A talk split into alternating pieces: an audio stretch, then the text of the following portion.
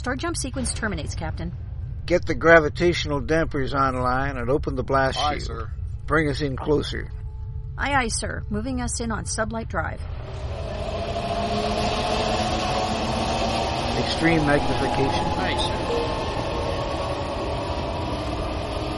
The center of the galaxy. And there's our black hole. The experience of a lifetime, Captain. Let me put this on audio. You should be able to hear the magnetic resonance.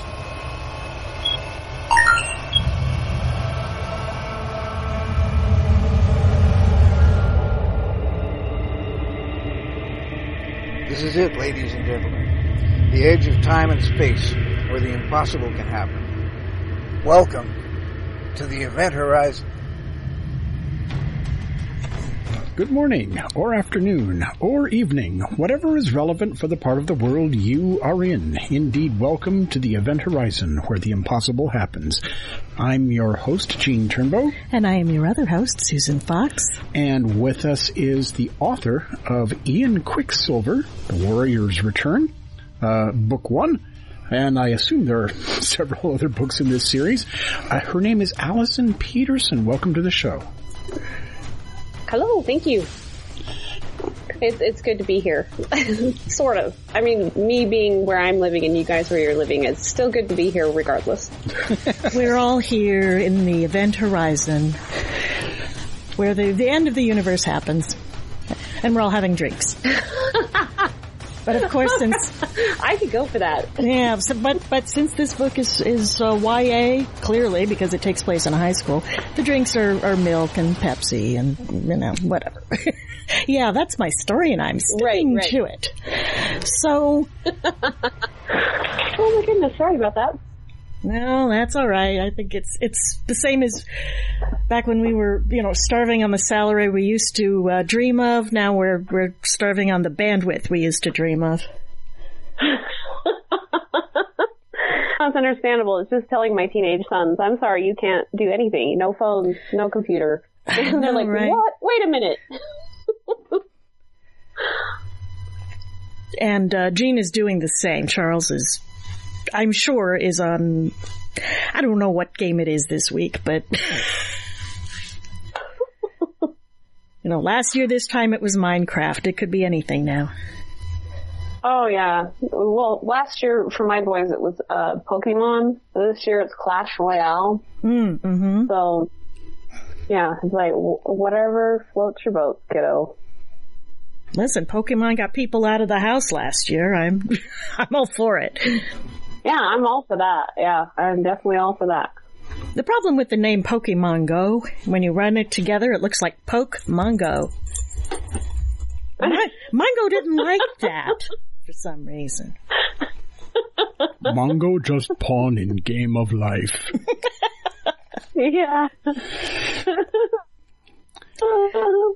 So where are we at? Um, I hate to be, you know, sound all gendered about my fiction, but there's stuff for girls and there's stuff for boys, no matter what's, you know, going through their little heads. There's, you know, people want to see themselves in, in fiction. People want to see, want to be the hero or the heroine, as the case may be. And I think the average American boy is going to see himself in this hero in a in a hot minute. Right. Which is a good thing because, um, I mean, the whole reason I switched from uh, girl point of view, I mean, all heroine point of views, um, to all male, uh, was mainly because my sons had the hardest time finding book report books to do, and um, and ones that they actually enjoyed, and uh, and of course, anybody, any parent who has kids that's doing book reports for fourth, fifth, sixth grades it is like pulling teeth. It is such a nightmare.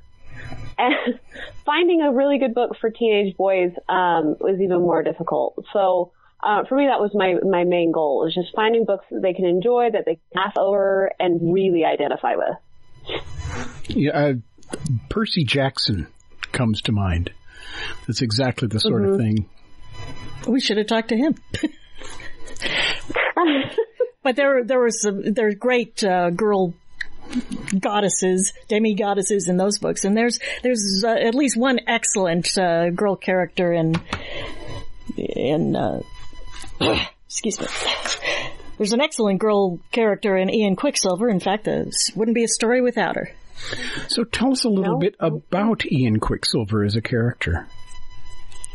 Uh, Ian, oh, Ian is 100% my oldest son. He is super dry and snarky and, uh, and, but he's full warrior. I mean, he's got that fighting spirit. Um, and he just keeps on trying and trying and trying and never gives up. And, um, I, I think everybody, I mean, not just teen boys need that a little extra boost to know that they're not alone and that life is hard.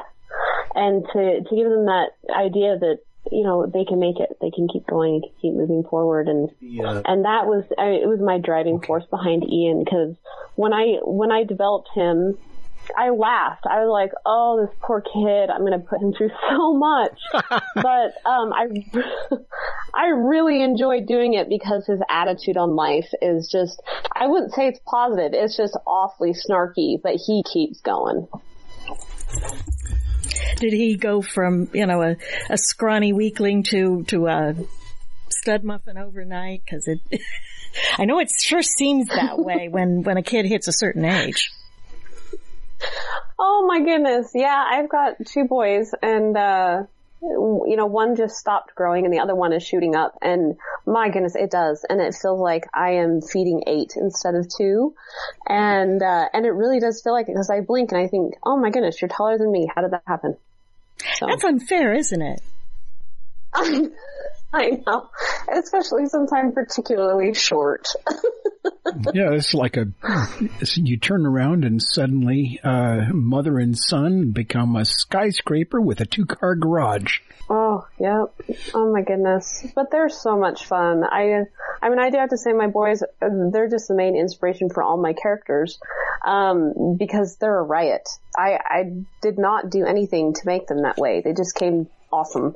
And, uh, so funny and their humor, oh my goodness, I can crash my car multiple times just laughing over the things that they come up with. And, uh, but they're still growing and learning and developing and it all shows up in the books.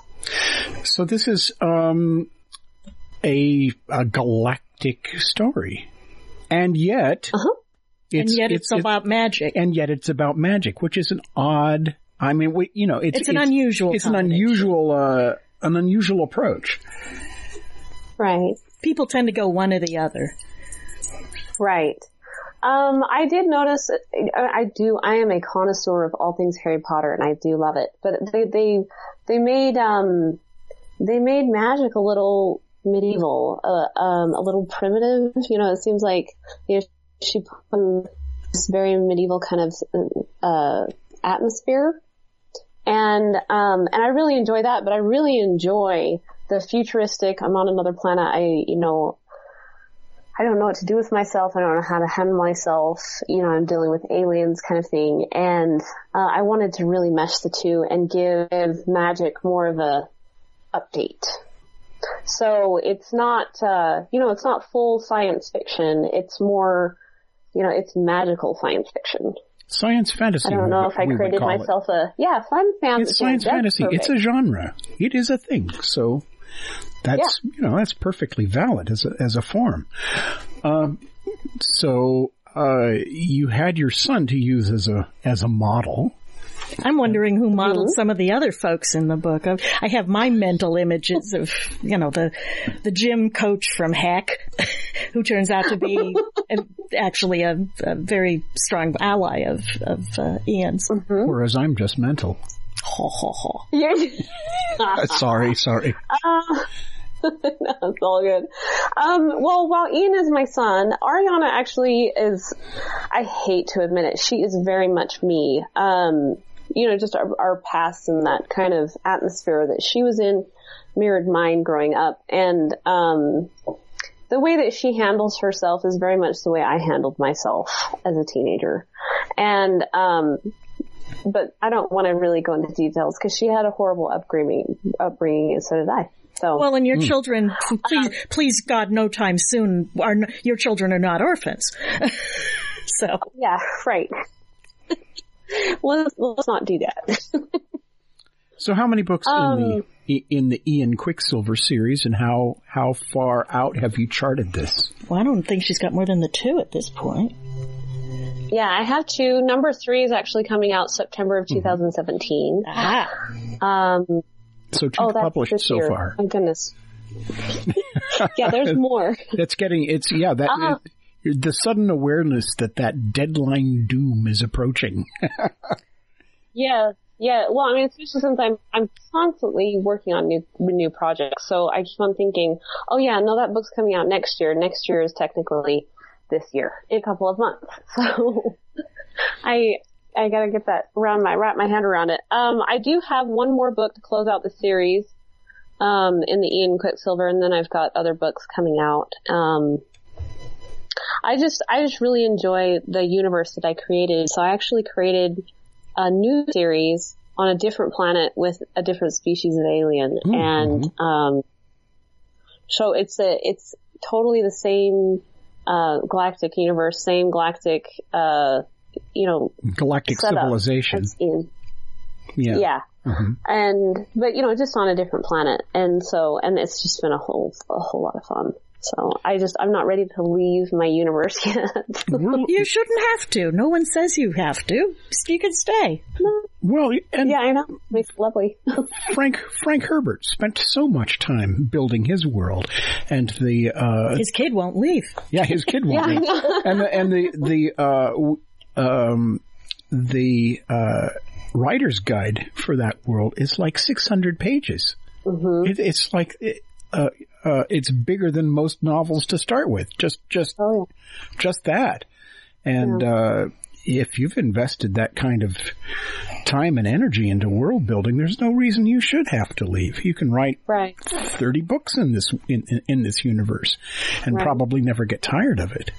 No, well, in my notes on just uh, the the systems of each planet and what each planet is responsible for, um, you know, their their social structures and that sort of thing are so extensive. It's ridiculous, and I keep on thinking, well, I don't know if ever this will reach the page ever, but um, it does add color while I'm um, while I'm writing, you know, and, and of course, you know, there were hints dropped, especially in book two about other planets and, um, and why warriors are so essential to the galaxy as a whole.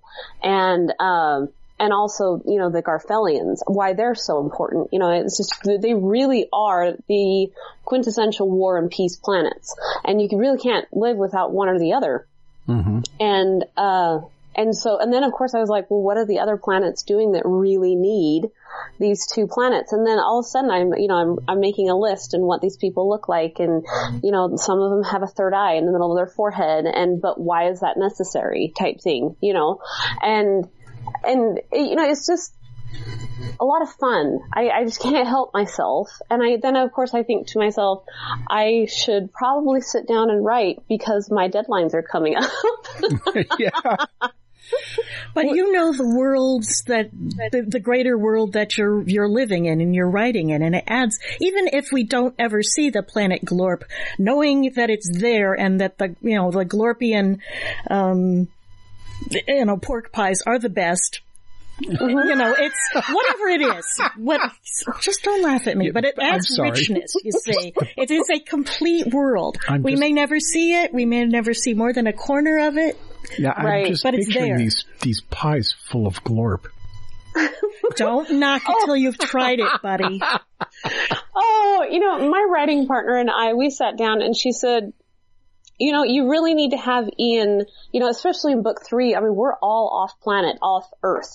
And, uh, and she's like, you really need to have Ian miss Earth a little bit so that your readers aren't just dumped into the middle of the galaxy. Like they have some grounding as to, you know, what he's experiencing. And I thought, well, how am I going to do that? I mean, he's on a completely different planet, clear across the galaxy. And, uh, we brainstormed for forever. And she's like, you know, what would be really funny is if the food was absolutely disgusting. There are no Pop Tarts anywhere but Earth. That's right. And, and I was like, oh, like if it moved, you know, like you want worms and they just love it and like a little crunch and the little feet running over their tongue as they swallow kind of thing. And she's like, oh, that's horrible. Do it. what is the worst possible thing you can do to your characters? Oh yeah. Well, and of course I have one planet in book three, um, there's Ulfin and Bantif that have been warring, and they're going to finally just end the war that they've been warring for centuries. And uh, and so the warriors of Bankir are going, and they're going to end this war once and for all. And and Ian is very invested in this war because Ulfin is the it's like the breadbasket of the galaxy, and and it's the only normal, good tasting food is comes from that one planet, and he is going to save that planet. That's, that's These are hysterical. kids kids priorities. Now, if they only yeah. had po- if they only had Pokemon Go, you know, yeah, I know, I know. But really, honestly, when I when I talk to my sons about book three, um, my oldest especially, he's like priorities, mom, like the food. Priorities. so Pizza Planet is not just a name of a restaurant. that's right. I was oh, going to mention right. that. You beat me to it. Sorry, you don't want to know where they get the milk for the cheese. Oh just no, don't I ask. sure don't. I sure don't. Oh. oh, you know what was really funny is I told you I have notes. So yes, I Mm-hmm. do know where the milk comes for the galaxy. Well, and this is this is what gives, uh, as Susan was saying, this is what gives uh, the world that uh, that you build as a writer so much substance. Uh, the the sense that if you keep peeling back layers, you're going to find more world underneath, and there's more of it waiting in the wings that you can't see. You're just uh, uh, you're just not happening to look in that direction, but you know in your head that it's there, because Right. every time uh, every time you look in some random direction, uh, you're going to see a little bit of texture of that world that may not necessarily have anything to do with the plot, but it does give you the sense that it's a real place. You know, there's a Right. there's a trash collector with a headache that day schlepping around. You know, and and we don't know why he has a headache, but he's there. You know, he's a right. there's there's people. It is it is a inhabited place. Right, right. And and I really wanted my galaxy fully inhabited. And and that's what just um adds color because I mean I, I really it's like um there was a book that really in- influenced me. It was The Rhythmatist by Brandon Sanderson. And he he he broke apart the United States into single islands and each island had a purpose and, and what they were known for, which is really what um, the United States is like. It's like the West Coast is known for something, the West is known for something, Midwest and South and Northwest and Northeast. Um, you know, they're all very specific and I had to, I had to leave the West, um, and experience the South and the Midwest for me to really understand that it's more than just what you hear on TV or, or hear on the radio about you know, Southern charm and Midwestern, um, you know, Cajun and, uh, you know, and their attitude and what they're there for. And, um, and when I, once I experienced it, I was like, wow, I mean, we're really not separate people, but we're very distinct people and what we say, how we act, and it really added color to um, my novel because I, I didn't want um, I didn't want a New York or a London where it's it is a melting pot of people and traditions and cultures. I really wanted specific. Each planet is very specific, and and of course each character is very specific. I've, I had a lot of people ask me about Corbin um, because they're like, boy, Corbin lets little truth bombs drop where you know he's been there, done that, and but what was it? And uh, and I keep on thinking, I think Corbin could have his own series by himself because he's an incredibly complex and multi-layered, multifaceted person, and uh, but I mean, they all ended up that way. I mean, it's just just because Ian's story is being told. Ariana could have her own story. Um, you know, Silvus could have his own series, and Corbin, and you know, but that's just that's the stuff that makes me happy. You really could do a prequel to what led to the situation that uh, Ian and Ariana are in. You know, the Uh-huh. Yeah, and and Corbin was an integral part of that. yes. Yeah, And, well, uh, he, every, like he's he's letting us know bit by bit about that, isn't he? Oh yeah, story goes on. Yeah, and book three is fan- fantastic because he lets drop even more, and then you get to see how people uh, react to him being uh, back from exile, and he's not welcome. I get the feeling they wouldn't be happy to see him. no, well, because not only was he right, you know, he's he's back and uh, and lived to tell the tale. And because most most uh, warriors they they would go to exile and they would stoically take it, you know, it would be their honor. And uh, but Corbin's not that way. Uh, so much of galactic um, civilization uh, in writing has to do with the uh, has to do with dispensing with the idea that all of these places are really so distant. Um, can you talk about how the galactic civilization is knit together in terms of uh, its socialization as a culture? Obviously, if we're supplying food from planet to planet, they've they've licked the whole problem of you know it taking ten thousand years to get there. Right, right. And that's where I really wanted to bring in and update magic. Cause, um, magic is like the Amazon of the galaxy. I mean, it's like you want that in two days. Well, I can get there in one, you know, type thing. It's, you know, um, everything is just, it's very intricately, um, it's set up very specifically. And I, I know that portals are used a lot. Um, but it's very magically based. Some portals are one way, some are two way, some are dropped off a cliff, some are in a bathtub, some are just straight through a, a doorway. I mean, it's really just wherever magic has set upon that planet. And, um, and, and those doorways can be closed and temporary or permanently. And, you know, cause magic to me is just as predictable and organized as unpredictable and completely organic. And, um, and these are things that Ian gets to discover, of course. And, you know, and as he's discovering the planets, he's realizing how important, um, the Garfelians and the Bankirians are, are to the entire galaxy. And, and of course, their entire ecosystem completely depends on them and vice versa. And so it's, it's a deeply nepotistic galaxy. Deeply. So that solves that solves that problem. Are there uh, are there conventional uh, interstellar transport as well, or is it completely reliant on portals? Well, it's just that magic is uh, any any sufficiently advanced technology is indistinguishable from magic, as Arthur C. Clarke said. You, these are natural laws. You just don't know what they are yet. Oh, I right. see. I see. I know that, um, you know, Ian brings up frequently i- in book three, you know, he comments to Corwin, you know, like, well, why don't we have spaceships? Or, you know, then what's the point of gravity? And he, and of course Corwin's like, well, because you've been on Earth. Earth has no magic. They have to compensate.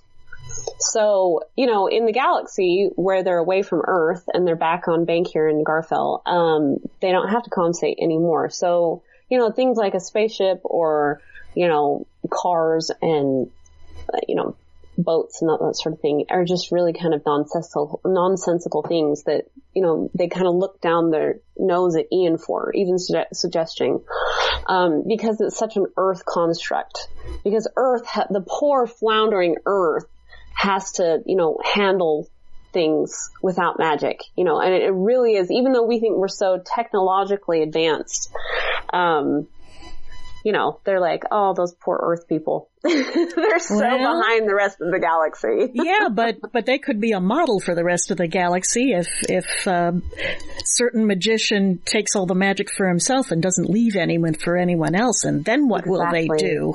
Exactly, which makes, of course, Ian and Ariana's plight so much more important. It's more than just, uh, you know, what they have to do to be together. Um, it's what, you know, and, and just their, oh, their poor, but, you know, um, arranged marriage. they're, I mean, they're really in a tight spot because it's more than just, oh yeah, we have to combine our two planets and our kingdoms. It is, we have to unite the entire galaxy because if we don't, we're all going to be in trouble. No pressure. Yeah, no, no pressure. That that is a lot of pressure to put on somebody who is still trying to figure out who they are as a person. right, Right. That- Which Ian has not found out yet. I thought an SAT was a lot of pressure at 16. Yes, yeah. No, I, uh, I have a lot of boys at my house, um, more than just my sons. And the, the, the amazing thing is that these boys come and they talk and they laugh and they tell stories and that kind of thing. And the more and more I realize that if this is our future, it's going to be amazing because these kids can handle a lot. You'd be amazed how much teenagers can handle. Thank goodness, because we're not leaving them a great world.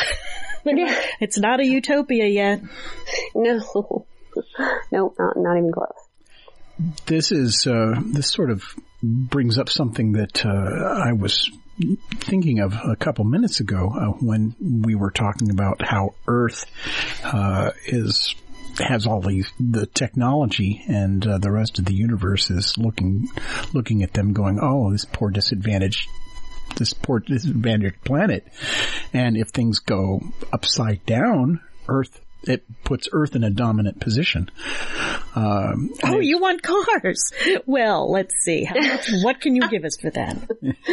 Yeah, Earth would definitely be a superpower. And it, it's like um, uh, Susan and I are both in the Society for Creative Anachronism, and uh, one of the one of the things that uh, uh, you know happens is is that you learn how things were done five hundred years ago before we had uh, electrical power to do them. So it isn't a crackpot hobby. I'm building a, a post-apocalyptic skill set. Yeah, Yes. yep. If you bring me a sheep, I can make you a sweater. It won't be fast, but I can do it. That is awesome. and and it's the same sort of thing. You know, it's it's uh, uh, the the idea that a culture can turn upside down because something some major thing happens, and then what how uh, how that culture deals with it uh, can be um, dependent on the rules that you build into your world model, and that that gets back to the world building question. Well, the problem is Earth is in the furthest spot in the galaxy. You know, if there's a bright spot to the universe, Earth, Earth is the place it's farthest furthest from. from. Yeah. So I don't know how they get there or ship their their you know Apollo capsules or whatever. Right. Well, I mean, you're you're really bringing up uh, a lot of the backstory for book four. So thank you for doing that. Um, Uh-oh. I see. Spoilers. uh, well, I mean, I was brainstorming when I was brainstorming book four. My thoughts were, uh, what am I going to do to the galaxy? What's Earth's role in it? And um, I really wanted to pull Earth into the fray, and uh, I wasn't quite sure if I would drop more aliens in on Earth or if it would be absolutely necessary for these aliens to find refuge somewhere and, and how they would be received. Um, so, Well, it I mean, depends- everything is, I think it would depend if they looked like a sea urchin or if they looked like a cute kitty cat. You know, depends how they'd be received. Well, I, I have, you know, the people of ULATH have a, fir- a third eye on their forehead because they always have to watch the volcanoes to make sure, you know, what's blowing, right? So, uh, you know, I mean, I've got some funky looking people, um, but most of it was what what would they do? Because at the end of book three, everybody's at war and they're at war with themselves, and it's it's definitely a civil war. And there's a big break between tradition and the future. Ian being the future, and tradition being everything he's missed out on for the past sixteen years. Um, so, uh, but yeah, no, you you you nailed book four. So thank you. Uh oh, Oops. Spoiler alert! No, you did great.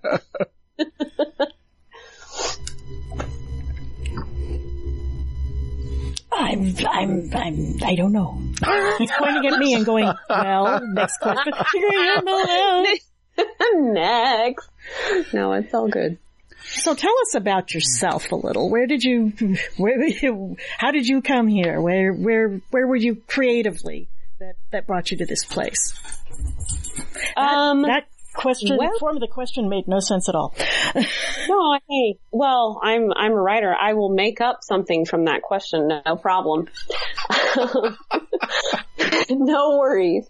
Um, I I grew up the youngest of eight kids. Um, in in northern Utah, right close to the Idaho border, in this farm that was just literally out in the middle of nowhere. And we were city slickers. We came from, you know, the avenues, which is downtown Salt Lake City, to, uh, you know, our closest neighbor being a quarter mile away.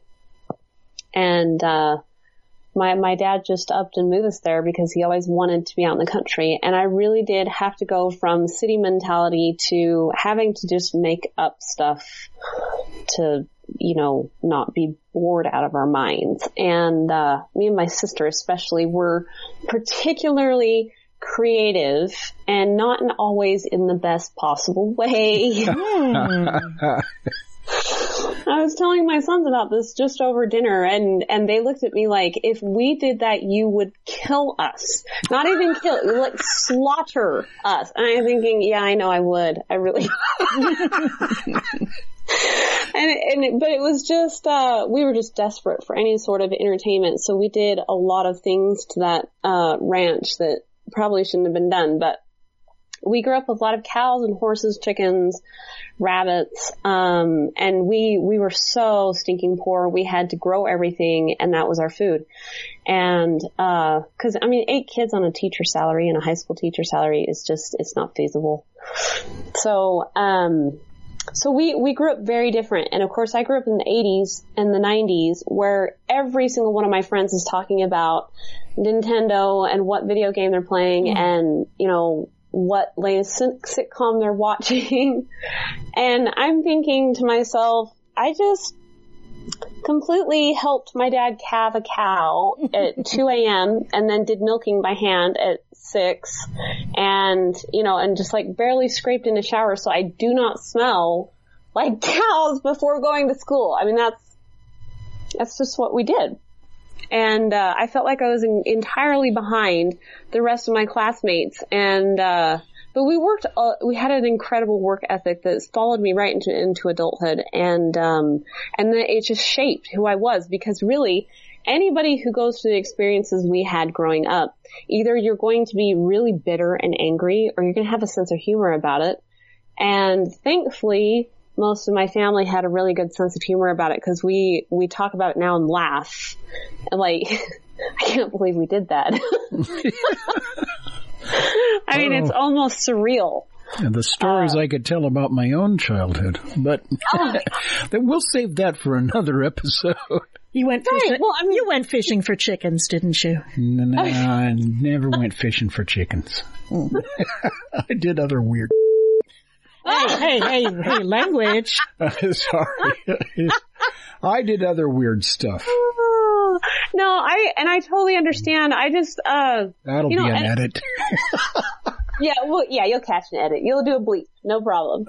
Um, one particular that I just cracks my sons up is that we, my dad did not like the horses at all. He didn't like them. And if we had to round up cattle, he wouldn't take the horses out, which is the obvious answer.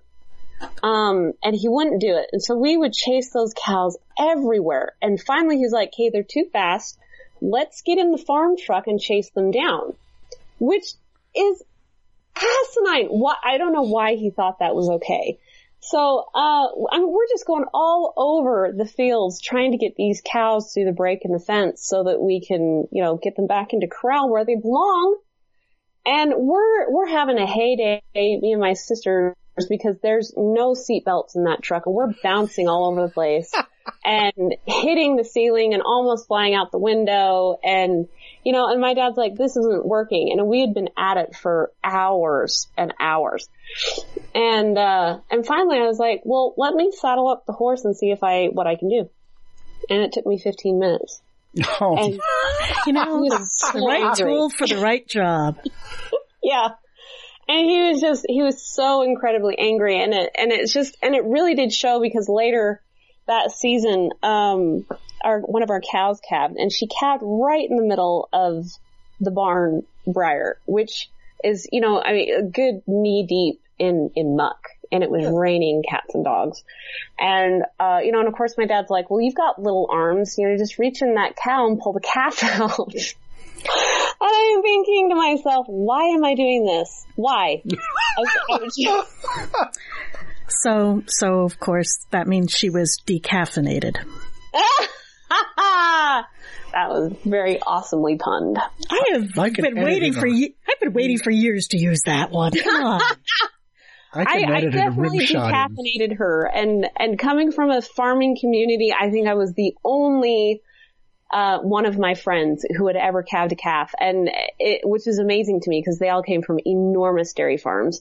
And I'm thinking to myself, how could you not? I mean, doesn't your dad tell you to go in there because you have smaller arms? I mean, why? They hire people for that if they've got enormous farms. Oh yeah. Oh well, yes, definitely. They always have help, but but it was just it was a crazy, crazy life. And the more I I grew up and I met my husband, he is off of a ranch as well. It was and um we moved our sons and I we went to Oklahoma and uh the South is a whole nother country. It is yeah. It can be lovely. it is lovely. It is lovely and, and bless their hearts. They're the sweetest, nicest people in their crazy, crazy lives. And, uh, I just remember we, we bought our house and we bought it really quickly and we went to, uh, my husband hadn't seen me. He just trusted me that it was a decent house. And, uh, th- the night we showed up, we went by and the neighbor's house had this toilet out on the front lawn and flowers blooming out of the bowl. And my husband went, Oh my gosh, what are we doing? That's awesome. I, said, I, I have, I have no idea. So we got everything moved in and that night, um, a whole slew of tornadoes came through. Oh, and and really, uh, it, it was it was utterly surreal because uh, we just had barely bought this house and we had a tornado touchdown, oh, quarter mile away and went right past our house, and. I, and it really was. And welcome to Oklahoma. oh wow. There So- but for the grace of God. Oh yeah. Holy cow. Didn't scare you off though, apparently. Well, no, well, because I mean, I grew up with the the mentality that you follow your husband wherever he gets his job, and uh, and my husband's like, well, I can't quit. I haven't even started yet. Hmm. we just bought this house. We better stay, you know, and uh, and we just we were at the tail end of tornado season when we moved, and uh, that that was something else. When you look out the front windows and there is a tornado just following the turnpike straight down the highway, Oh, right past the house. And, uh, I just remember thinking, this is going to be an adventure. And, and it really was eight years of an adventure and it was fantastic. I mean, I wouldn't trade those years for the world, but we had a lot of cliches. It was pretty crazy. you know, of course, the, the I just picture the the borderline between fantasy and reality. And then this is where Alyson Peterson says, and then the next thing that happened was that the, the tornado took a left onto the interstate. And, You know, it's it's like the Twister movie home game. Oh my goodness. You know, really honestly, there are things that happen in Oklahoma that really, I, I mean, I thought that I had a crazy life before I moved. Um, it, it exponentially went crazier. And, and there was this one, we would plan, we had to watch the news every single time a tornado season happened. And because there was the same house, I swear every year that it just got wiped off the map. And it was right in the middle of Tornado Alley. I mean, the whole state is right in the middle of Tornado Alley, but it's on the flattest, flattest plateau of Oklahoma. And finally, I think on our eighth year there, they were saying like this house had been wiped out and rebuilt like a grand total of 14 times.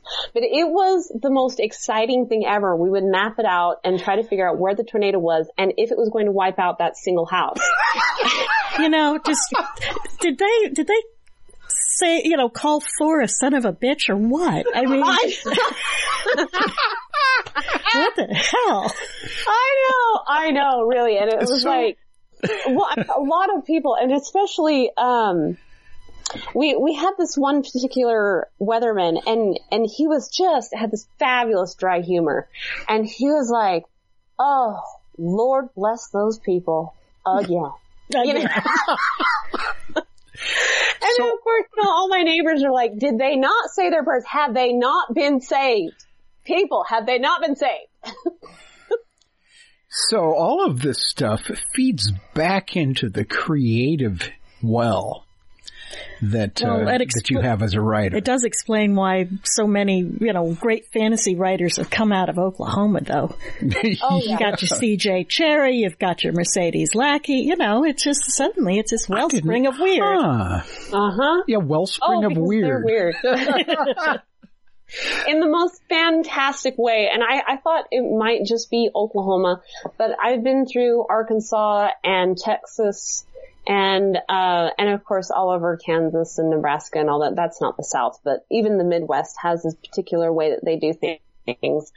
And, um, but they're all fantastic. Fantastic people. But really, honestly, I mean, there, there are a few things where you have to slow down, slam on the brakes, and take a good long look because you're never going to see that again. And I mean, this, as I was saying, this this has to be uh, feeding your writing.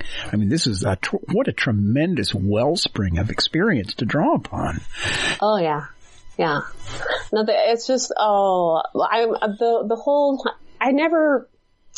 I didn't graduate in English. I had no interest in writing. I was an artist. I did painting. I watercolors specifically.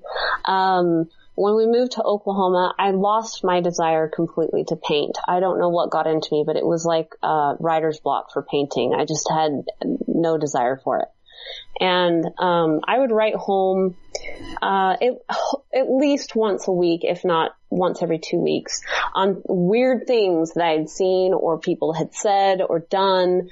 Um, you know, I, I had that one neighbor with the toilet out front. I mean, he was just golden for crazy, and it was fantastic because every new thing his my favorite one is when his his air conditioning in his van broke. And in the South, you have to have air conditioning or you lose brain cells. No, yeah. It's It's life hot. support. Yeah. And he, you know, he found an old swamp cooler at the junkyard and he bungee corded and duct taped it to the top of his van. I can just picture that. That must have been It was fantastic. a sight to see. The Aerodynamics of a brick, but it, but I bet it worked. Oh, I'm sure it worked great. And he had, you know, um, the, the big gallon jugs and duct tape to the back and, you know, and he had it running. And he was fantastic. So I'd write this kind of thing back to my family in, in Utah and they just thought it was a riot. And, and of course it's saying, you know, you need to write this down and make a memoir out of it. But I hate writing memoir. I don't like, I, I just, I'm not a fan. So I thought, well, but I can make it into fantasy because nobody's gonna believe half the thing that happened down here to me. And, cause really, I didn't believe it. I really didn't. I mean, my, my best friend in Oklahoma, she went to a Justin Bieber concert with her daughter. And she sent me a text and she says, it is so bleepity bleep loud here. I have to put tampons in my ears. and I thought, I don't believe you. You know, you do what you gotta do. Oh yeah. And I was like, you are lying. I, show me a picture. So yeah, she selfied herself. With the white strings coming out. Oh yeah.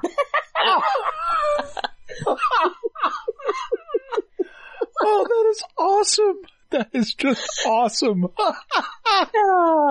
And really, honestly, when I came back to Utah, my and you know, you go to the grocery store and it is an event. People talk to you. You talk about recipes. You talk about food and spices and what's going on in your kids' lives. I mean, I made friends with people that I lived on the other side of town and I had never met before, but they instantly become your best friend because it's the South. Huh. That's that's the only reason. It's because it's the South. And when I moved back to Utah, um, I went to the grocery store and I started talking to this lady, and she gave me this most dry look, like, "Excuse me." Who are you? Get away from me. Weirdo. And and she very, very obviously and and dramatically like packed her kids into the cart and hurried off as fast as she could. I thought, oh, this is culture shock too. Oh wow. so it goes it, it goes both ways. But I mean, even stodgy Utah has. Uh, you know, the stodginess is just as humorous to me as the craziness of the South. So, you find it everywhere What a contrast. Have you been to any of the science fiction conventions in the South? They're wonderful. oh, they're fantastic. Yeah. They Just the fan- Fanish Good Fellowship plus the the Southern charm and and you know Oh yeah. just just a very powerful combination. Oh yeah. But my absolute favorites are um, when the real hard stomping Bible preaching pastors get together. And and that to me is is fantastic. It is utterly fascinating. And a lot of my dialogue has been gleaned from the way that they talk, how they inflect what they say, and oh, but it, I mean, really, I don't really. And this is horrible. I'm I'm going to get hit by lightning because I just love listening to not how what they're saying, but how they say it because it's fascinating. I don't see anything objectionable about that. There's music in every speech. Oh yeah, no, they're. I- mean, and especially if they're colored. I don't know if that's incredibly racist or insensitive, but um, I had the most fun talking to the people who were, you know, they've been they're black and they've been in the South their entire lives, and their parents, parents, parents, parents have been there their entire lives, and um, you know, I mean, you can't even go to the DMV, and I'm not I'm not lying about this. Oh my gosh, seriously, truth is stranger than fiction. I went to the DMV to get new license plates on my brand new car. And this lady, she's like, you know, is this your car? And I said, yes. You know, let's just go through the motions. And we just started talking because it's Oklahoma. You talk. Uh huh. And she looks out the door and she says, oh, is that your car? And I said, yeah. She's like, oh, damn girl. You did good. I said, I said, thank you. My husband bought it for me. And she, I kid you not, she about took down the roof. Praise the Lord! Praise. Praise the Lord God Almighty that there are good men in this world. And I was like, oh my gosh, there is a line and It's people are staring. and there you are at the front of it. Oh my Oh god! my goodness, Wow. she put she put her hands on me and she blessed me and Lord save you and your beautiful husband and and I was like, this is the DMV. yeah, I'm just here to get my registration. You know, but it's all about love, isn't it? Come on. I on. guess oh, so. Very loving people. Yeah. Very, very loving people. And I, I do miss that. I do miss that because I went to the DMV just last week and I thought I could use some praise the Lord in here, but it's going to be more like swearing, not praising. Aw. yeah, it's most people's uh, most people's experience with the DMV leaves them more ready to swear at it than by it. Oh, you right. you will get like the one good person in every o- every office has one nice person. Anyway, um, the uh, your life experiences have have obviously uh, bled into your writing to a, a magnificent degree. Uh, the book we are discussing is Ian Quicksilver: The Warrior's Return, the first book of two published so far, and And at least two to go.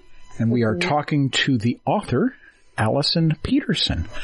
Thank you so much for joining us on this episode of the Event Horizon. It has been a real pleasure, and you have been a delight to talk to. Oh, thank you. It's been fun. It's been very, very fun. You have been listening to episode 163 of Krypton Radio's weekly production of The Event Horizon for March 5th, 2017.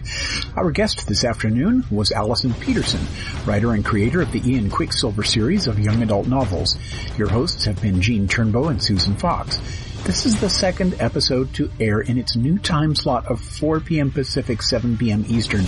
And if you started listening at 9 p.m. Pacific or midnight Eastern, it's because we didn't want you to miss the show because you didn't get the memo or you forgot.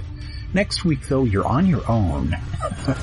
this episode will air again at 4 p.m. Pacific, 7 p.m. Eastern tomorrow afternoon. That's Sunday. And two more times on the following Thursday and Saturday mornings at 4 a.m. Pacific, 7 a.m. Eastern.